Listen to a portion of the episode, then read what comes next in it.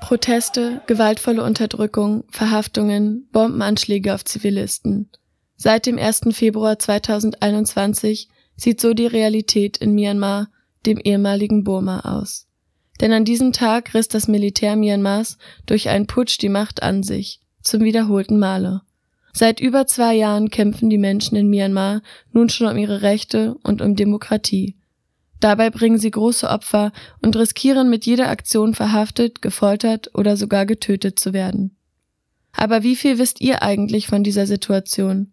Wenn ihr jetzt zum ersten Mal davon hört, seid ihr damit auf jeden Fall nicht allein. Hier in Deutschland muss ich auch wirklich nach Neuigkeiten zu dem Thema suchen und auch viele Bekannte und Freunde von mir haben nur mal flüchtig oder gar nichts über den Konflikt gehört. 2016 und 2017 habe ich selbst für ein Jahr in Myanmar gelebt und fühle mich dadurch auf gewisse Weise mit dem Land verbunden. Deswegen wollte ich endlich mal näher ans Geschehen und wirklich mit Betroffenen sprechen, um das Ausmaß der Situation zu verstehen.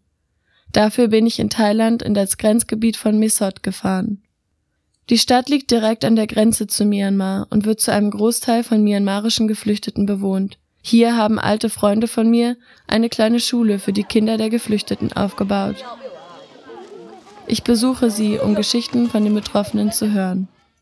Der Militärputsch in Myanmar ist eine Wiederholung der Geschichte. Schon 1962 fand ein erster Putsch statt und später folgte auch eine langjährige Militärherrschaft, welche das Land vom Rest der Welt abschottete. Erst 2011 wurden dann demokratische Reformen angekündigt und eine erste richtige Wahl fand statt. Die Nationale Liga für Demokratie, die NLD, schaffte es ins Parlament und eine Phase der ersten wackeligen Demokratie in Myanmar begann.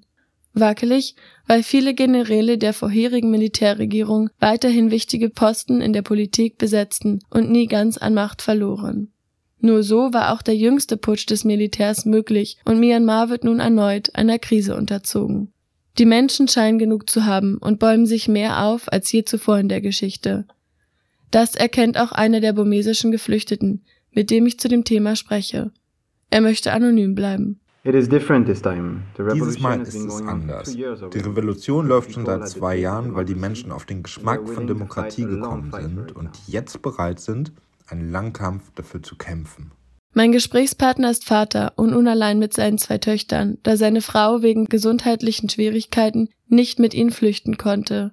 Er erzählt, dass er Mitglied des Civil Disobedience Movement, dem CDM, gewesen sei und wie er deswegen verfolgt, ihm sein Haus genommen und sein Bankkonto eingefroren wurde.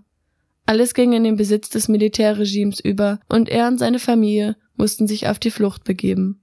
Frustration ist bei den Geflüchteten in Mae Sot zu spüren, aber schwingt auch Stolz und Hoffnung in der Stimme meines Gesprächspartners mit, wenn er sagt: Manche Mitglieder der PDF haben nicht einmal Waffen, aber sie stellen sich trotzdem gegen das Militär.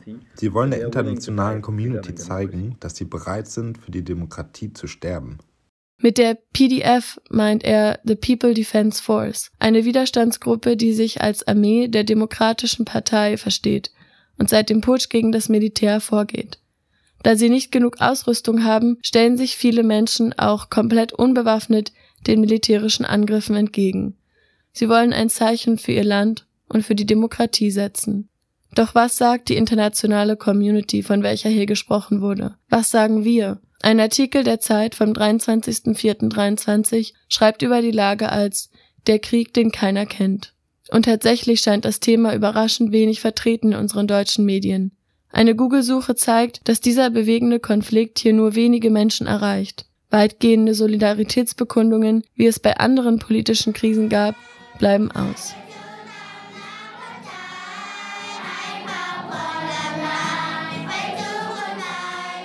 In Mae Sot singe ich mit meinen neu gewonnenen Freunden aus Myanmar das Revolutionslied bei einem Karaoke-Abend. Obwohl eben noch die beste Stimmung herrschte, halten sich plötzlich alle in Solidarität an den Händen. Tränen treten in die Augen, während sie inbrünstig das Lied singen.